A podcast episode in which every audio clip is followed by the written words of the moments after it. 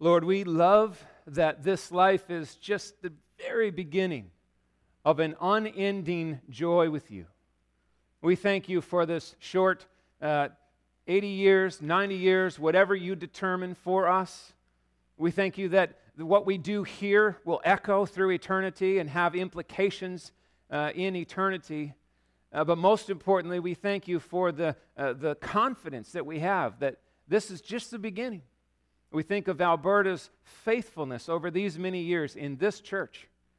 We thank you for the example that she is for us of how to age well and how to stay on it and not to put on the been there, done that shirt, but to stay leaning forward, active and involved and engaged. Father, you know how many prayers Alberta has raised for the needs of those in this church and around the world. We thank you for this prayer warrior, and we pray for her now that as she makes this transition to Linden, that it would go smoothly. We know this is a challenging uh, move, and uh, we just pray that your grace would be upon her. And Father, as we now move into your word, we pray that you would put your grace upon us as well. And Spirit, we pray that you would speak clearly and decisively in our lives and equip us by these verses as we study together. In Jesus' name, amen. We are beginning, I'm so giddy about this, we are beginning a series in the Gospel of Luke. And uh, I've been excited about this since even before sabbatical began, but especially with what we experienced on sabbatical. Um, journeying through the Holy Land. And then I had been reading in Luke, saturating in Luke, and all of the places that uh, Luke goes, we got to go, and they came alive. And so we're going to see some of those things together, and I want to bring you into some of that experience. And uh, this morning is an interesting, uh, interesting passage. One thing we know about the Word is that every verse counts, right? There's no, there's no insignificant verse of Scripture. All Scripture is inspired, and it's profitable. And so when you come into a new book, you often need to uh, get your bearings. Uh, who are we? Where are we? What's going on? What's the situation? And what is the goal of this book? How does it speak to our lives? And so this is kind of a ground-laying message that I pray will equip us with a lot of that context for the weeks to come. I titled this, Dedication and Documentation, and you'll see the sermon notes there on the back of your bulletin. Some of what I would hope to do this morning is to acquaint you with the Gospels in, in, in kind of a general category, and then move in on these first four verses of the Gospel of Luke. This is how Luke begins his Gospel. He says this, "Inasmuch as many have undertaken to compile a narrative of the things that have been accomplished among us, just as those who from the beginning were eyewitnesses and ministers of the word have delivered them to us, it seems good, it seemed good to me also, having followed all things closely for some time past, to write an orderly account for you, most excellent Theophilus, that you may have certainty concerning the things that have been taught." Okay, so those are the verses we're going to cover today, and, and you can see some of what uh, is significant as those words jump out there in Luke. But before we get into those and, and kind of pull those apart and look closely at those, I want to back up a little bit and consider the fact that in your Bible there are four Gospels. There's no other category like this where you have an event or a series of events that are multiplied four times, looked at the same from four different people.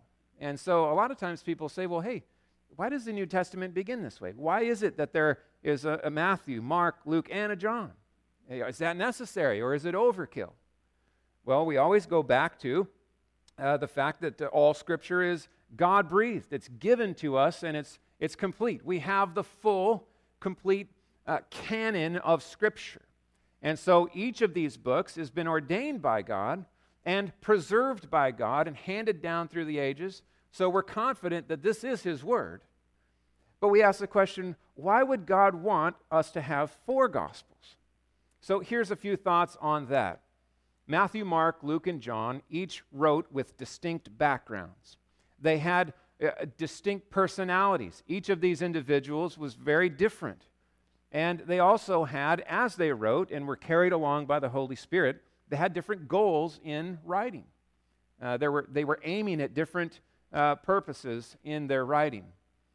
And so I want to give you just a, a bit of a view to three, three reasons why I think, at least, we have four Gospels. Number one, uh, having four Gospels written from these different points of view gives us a, a more complete picture of Jesus' life and ministry.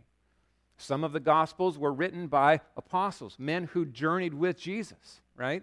They, they experienced these things firsthand. They went through these events firsthand.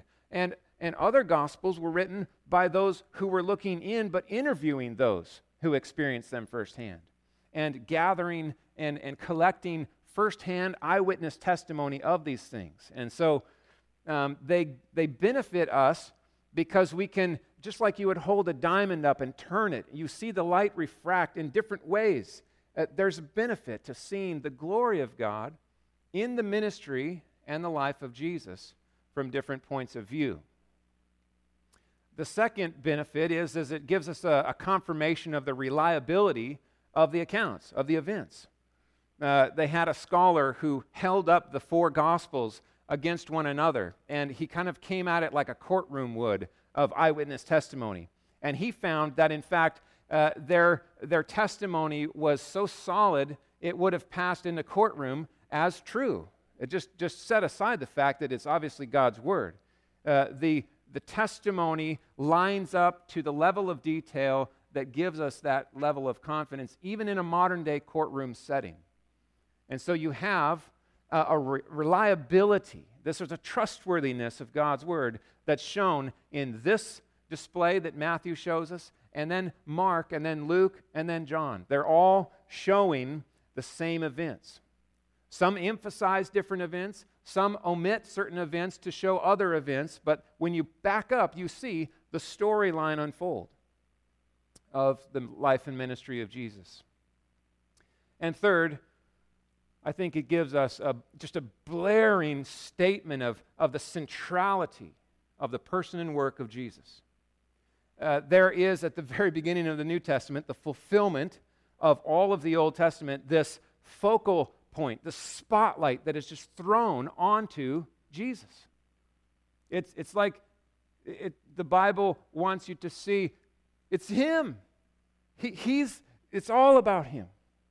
So not only does the Old Testament find its, its focus in Christ, and much of the fulfillment is established in that life and ministry, but then all of the New Testament echoes it out. So the anticipation of the old, the realization and the anticipation of the coming uh, future fulfillment of the book of Revelation, it's all about Jesus. And it focuses there. So four different men writing to say, look to Jesus, look to Jesus, look to Jesus, the ends of the earth, look to Jesus. Hmm. Been uh, working with some couples who are uh, preparing for marriage, and I, it just struck me as I heard myself sh- sharing about marriage and talking about marriage, just kept coming back to Jesus, and and I just couldn't help but say, I just this is the theme of my song. It's all it, it's the focus of everything. It's about Him. A wedding is about Him. A funeral is about Him. This morning is about Him. Your Bible is about Him.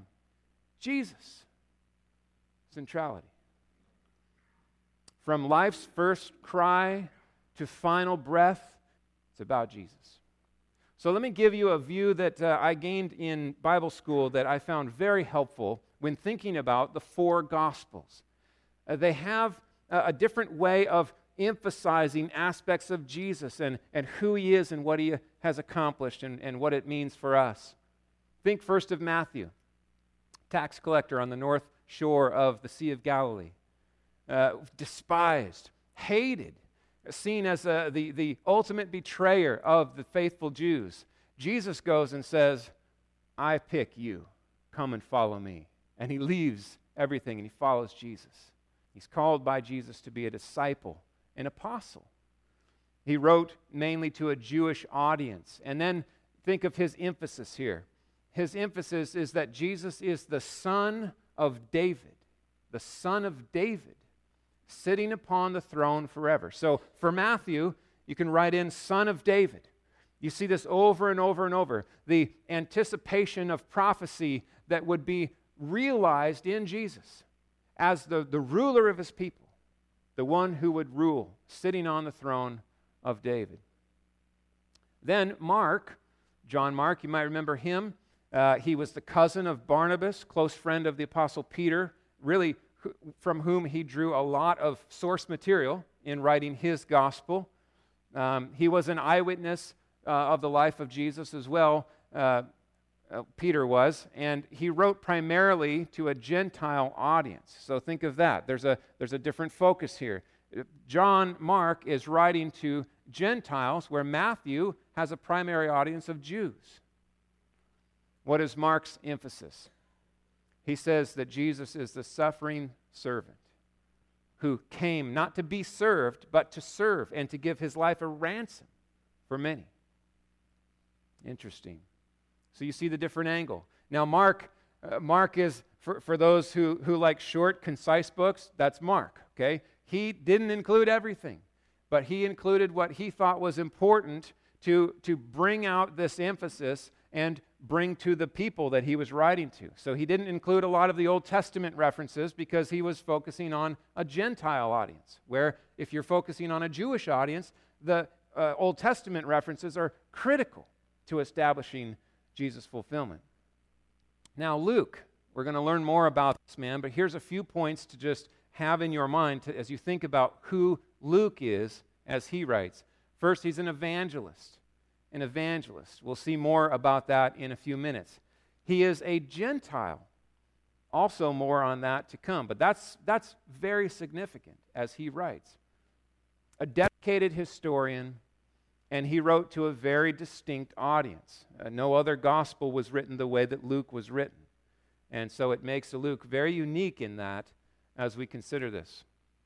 What is the theme or the emphasis that Luke wants to draw out? Well, it's the humanity of Jesus Christ. So when you think about Jesus and his personhood and his work, you think humanity and divinity. If you deny either one of these, you're a heretic. And church history is replete with people who have done that. Well, Jesus wasn't really human, or he wouldn't he he, he wouldn't be God. Or, well, he was definitely human, but he couldn't be God. You see, you get into heresy in a heartbeat if you deny any uh, of these two points.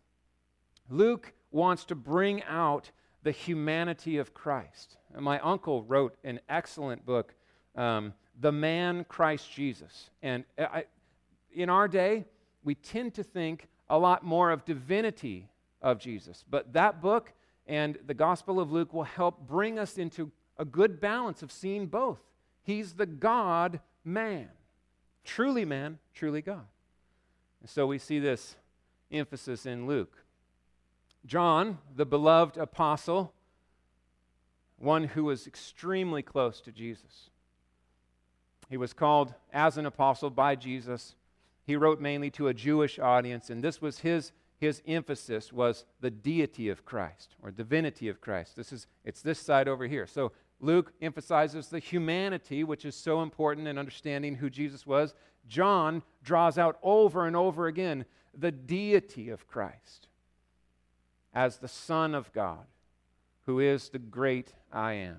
Okay, so I hope that's helpful when you think about that there's four Gospels, and they really do serve unique purposes in uh, the, the, the canon of Scripture that we have been blessed with. So when you're thinking about your devotion reading and what you should read, I would definitely w- encourage you to put a gospel in very regularly. That we should be mixing in gospels quite often. And if you're wanting to have an emphasis on the humanity of Christ, you know you can go uh, to Luke. If you want to see the deity of Christ, you can go to John and, and other aspects of this. What does it entail? So there's a little on the four gospels. Now let's zoom in a little on the Gospel of Luke this morning. We're going to be in this series for quite some time. Um, in fact, what we might do is do half of the Gospel of Luke, take a break, do a short exposition in another book, and come back and finish it because it is quite large. It's, it's the longest Gospel. and uh, it's an epic, epic book. So about the author, Luke is only mentioned by name three times in the New Testament. Three times is he mentioned. He purposefully omits his name in both of the books that he writes. Uh, this is a form of humility to be expressed. He does not include his name. You see this in other books as well. Uh, I'll give you the three references where Luke is mentioned. Paul mentions him in Colossians chapter four, verse fourteen. He says, "Luke, the beloved physician, greets you, as does Demas." Just previous to this, in verse eleven, he lists all of his Jewish partners, those who were uh, of the circumcision, uh, or the Jews. And, and then he separates Luke out. So this is one of the ways that we know that Luke, in fact, was a Gentile, uh, which is very significant when you think about uh, the gospel and how God has brought the gospel beyond just the Jews, to, to the Gentiles, to all nations. In Philemon twenty-three and twenty-four, we read this, "Epaphras, my fellow prisoner in Christ Jesus, sends greetings to you. So do Mark, Aristarchus, Demas," there he is again, "and Luke, my fellow worker." Okay, so you kind of see a pattern here of this partnership with the Apostle Paul and these men. Uh, John Mark was, was a part as well. He was very helpful to Paul in uh, the latter years of his ministry. Uh, the early years of ministry, they didn't get along that well, but uh, thankfully the gospel prevailed and they sorted things out. Uh, we looked at that when we studied uh, through Philemon and also through Acts. Then in Second Timothy, near the end of Paul's life, don't, don't forget that. Paul is near the end of his life and he is in a rough, rough situation. He writes this, "Do your best to come to me soon, for Demas, in love with this present world, has deserted me and gone to Thessalonica." We, we mentioned that last week. Uh, in love with this present world, the deceitfulness of riches, whatever that entailed for Demas, he was with Paul, he was with Paul, and then, poof, vanished. And he left Paul at one of the most important times to be there for Paul. He was gone. Hmm. Crescens has gone to Galatia, Titus to Dalmatia. Only Luke, Luke alone is with me. And he writes to Timothy, "Get Mark, bring him with you, for he is very useful to me for ministry." So there's Luke and there's Paul. And so we learn a lot about Luke in this. Those are the three places we, we, we read about who Luke is.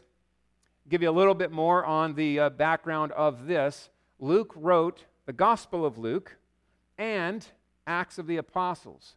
These are connected.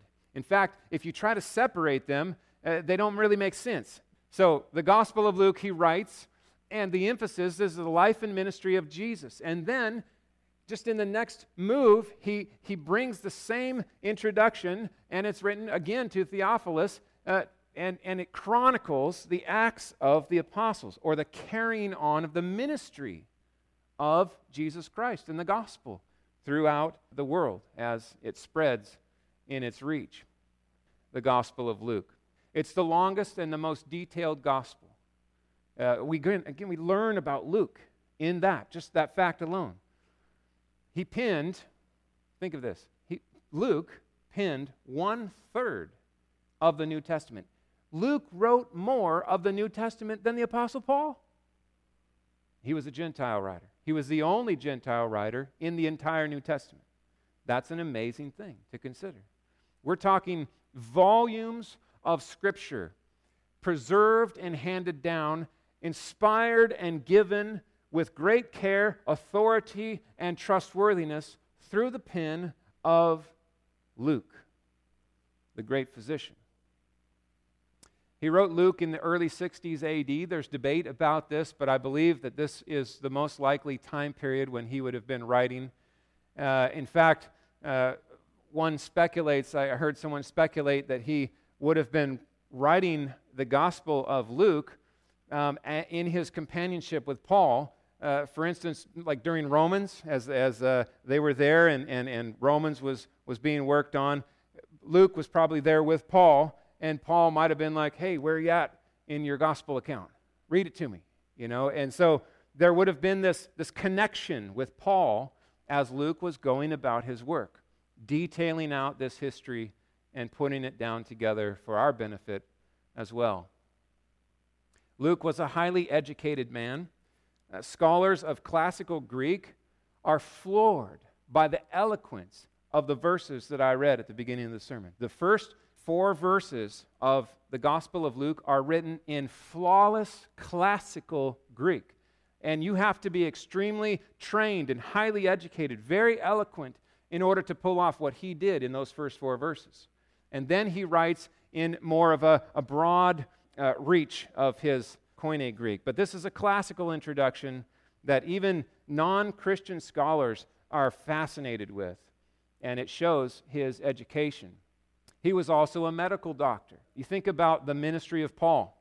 Think about what Paul has gone through, all of the affliction of Paul's ministry.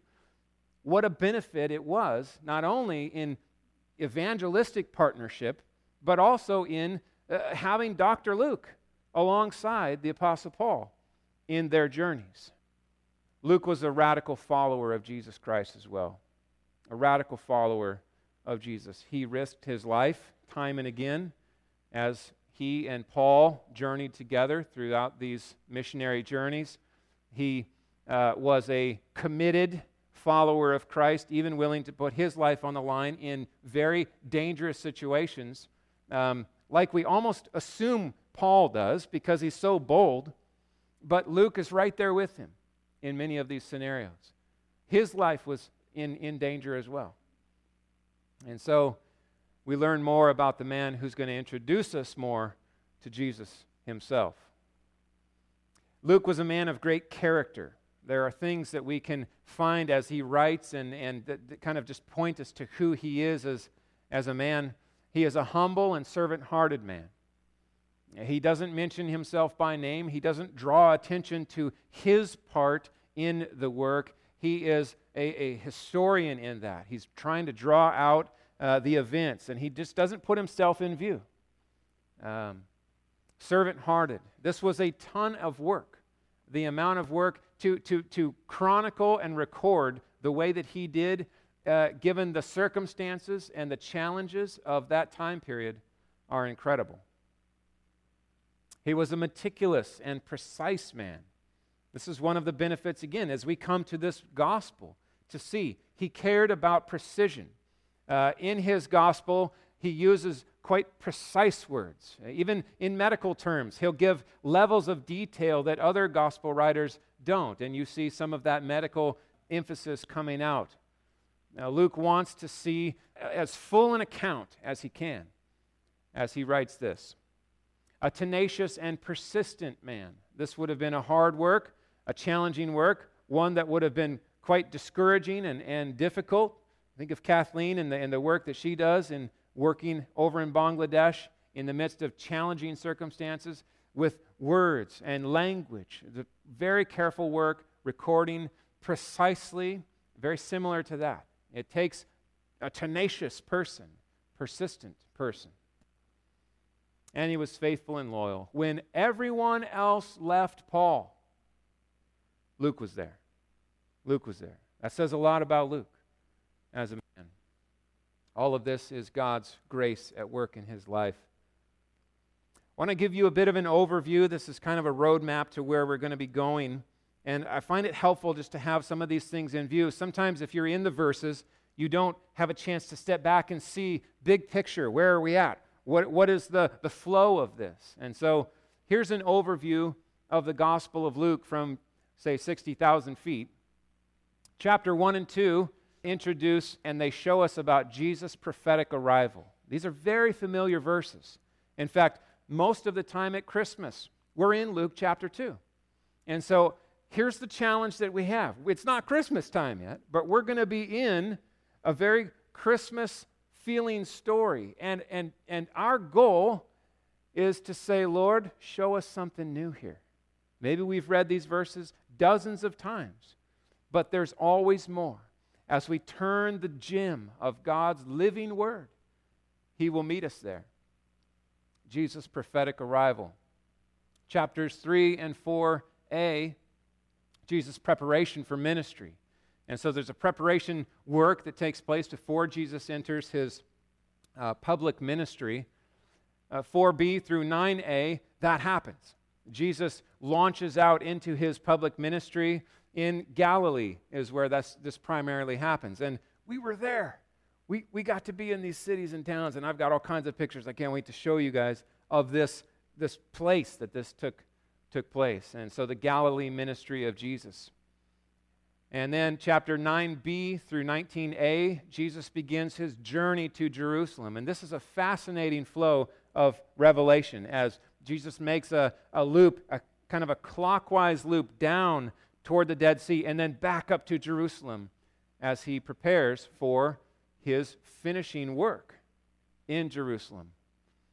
Uh, chapters nineteen through twenty-one chronicle a ministry that Jesus had in Jerusalem just before uh, the week of his passion. And then Luke gives us an incredible amount of detail and, and clarity on uh, the suffering and the death of Jesus in Jerusalem there. And then also in chapter twenty-four, the glorious victory chapter, the resurrection and the ascension of Jesus, the Savior of the world. And so hopefully that helps give you kind of a, a big picture view of where we're going in the weeks ahead. These are incredible verses that God has brought and preserved for our benefit as well. Now, audience and aim. Let's get into these first four verses and see some of the things that, that we can uh, catch as they, as they jump off the, the page here. Inasmuch as many have undertaken to compile a narrative of the things that have been accomplished among us. Now, when he says many, we have to understand that uh, the Gospels of Matthew and Mark have already been written by the time that Luke writes his. And so I believe he's, he's referring in, in, in the many, he's referring to these two, but also others. Think of the, the parting of the waters of history. And all the people who would have said, this is significant, we should chronicle this. And so God didn't preserve as his holy word every account. He did preserve four, and that's the four Gospels we have.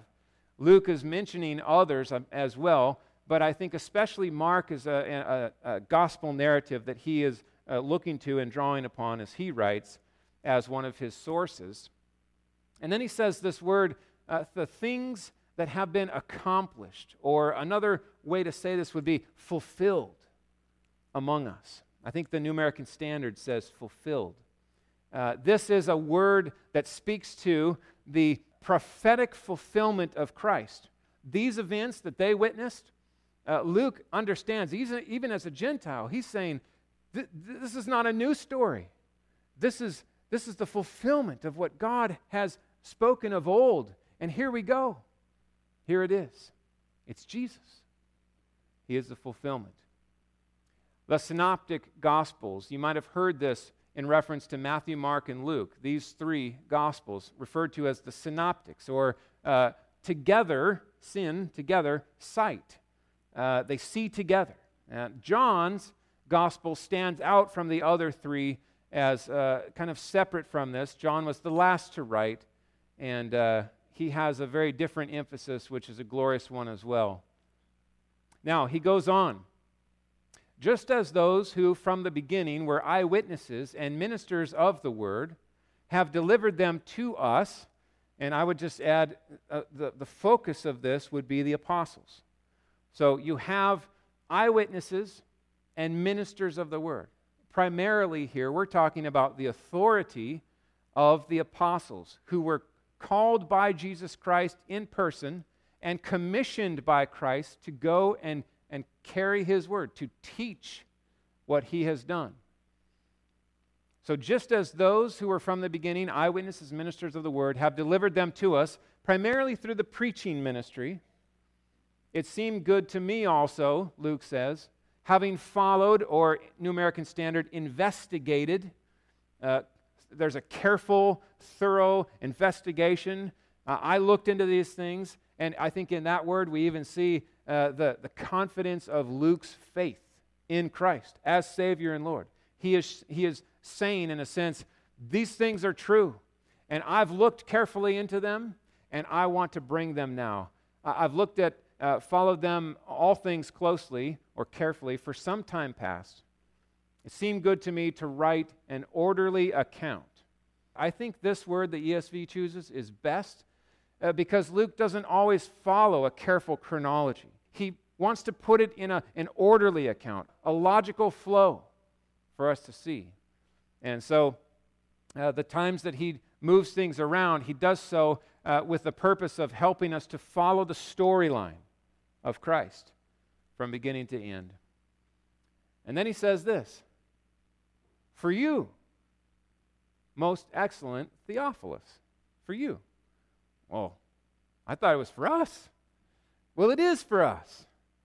By the preservation of God's holy word and his sovereign ordaining of all things. But specifically and uniquely, God stirred uh, Luke to write this account of things as he chronicled them and, and put them together for a man named Theophilus.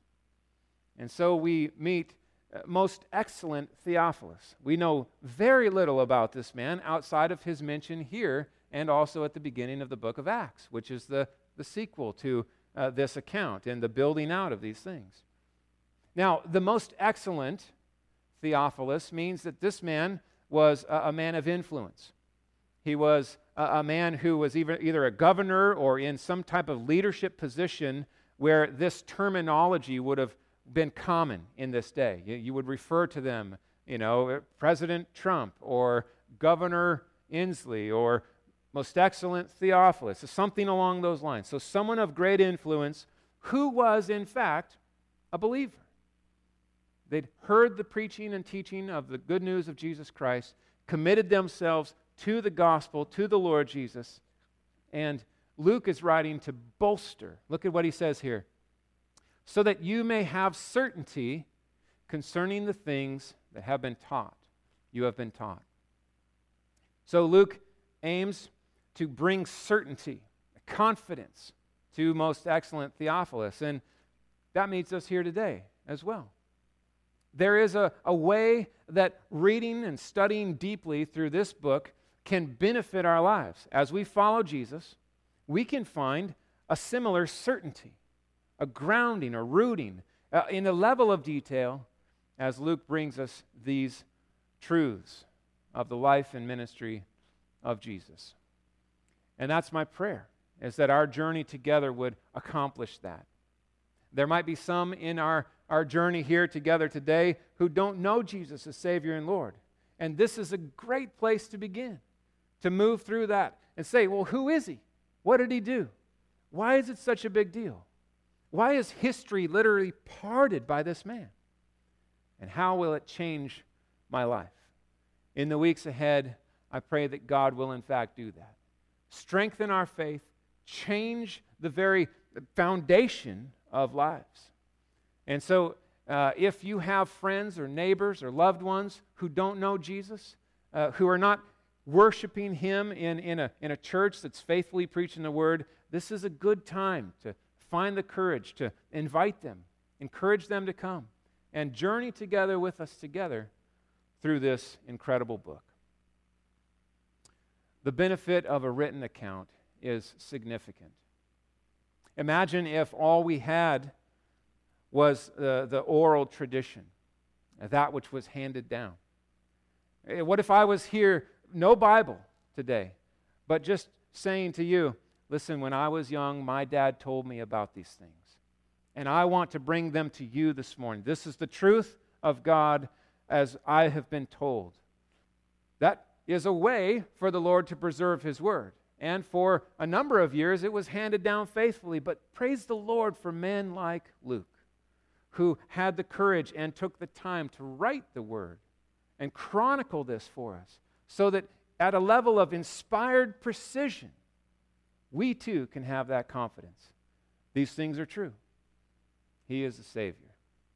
So our response this morning, just three things as we close. Number one, I think we see and we will see once again uh, the, the, the level to which we find a trust in the Word of God. there is a great care that has been taken in this gospel by Luke to get it right, to see the whole story, and to, then to get it down in an orderly account for most excellent Theophilus and for us as we study. Second, I think it should remind us and call us not only in our joy as we study, but in our lives as we live, to the preeminence of Christ, that He is the focal point. He is the one whose name we carry, and He is the one that our worship should be focused upon. Our lives should be lived for every day. There is nothing more important in this life or the next than Jesus Christ. Third, I think the certainty of our faith is a big piece of the puzzle. And I'm praying that even today, as we consider the, the background and the context of these things, that we'll see the emphasis here. I talk to people sometimes and they say, you know, I have big questions. Sometimes I, I wake up and I just wonder, is this all real? Is this all real? That is a normal challenge. It's part of what it means to place your faith in Jesus, is to come against those questions and say, it is true. It is true. And here's another reason to see that. The clarity, the preservation of God's Word. Look at the detail. Look at the agreement among the gospel writers. Look at Jesus. Look at Jesus. It is true. Friends, your faith is not blind. We do not practice blind faith. We place our faith in a real man who lived in a real place at a real time. I walked on the places where he walked. I stood in places where he te- where he taught, and maybe, in fact, where he was crucified. Our faith is sure and certain. And that's my prayer today, that, that we would have our lives grounded, that our, our, our faith would be encouraged and strengthened as we journey together. Let's pray. Lord, we anticipate this great journey that we have just begun this morning, just four verses in. What an awesome chronicle that it is. I thank you, Lord, for the man named Luke. I thank you that he was a real man, a real person who had real challenges, and yet who showed tremendous character, was used by you in such an incredible way, a Gentile, saved by your grace through the work of Jesus Christ, raised up to write one-third of our New Testament. We thank you for the work that you did in his life. We thank you for Theophilus and the work that you did in his life. We look forward to sharing eternity with these men and many, many others. We pray, Lord, that you would make us like them. Make us faithful, persistent, humble, precise, and all of these other things. And Lord, use the work of Luke's hands as he penned each word to bless our lives, to, to strengthen our faith, just like Theophilus, that we would find ourselves rooted and established in the life and ministry, the person and work of Jesus Christ. It's in His name we pray. Amen.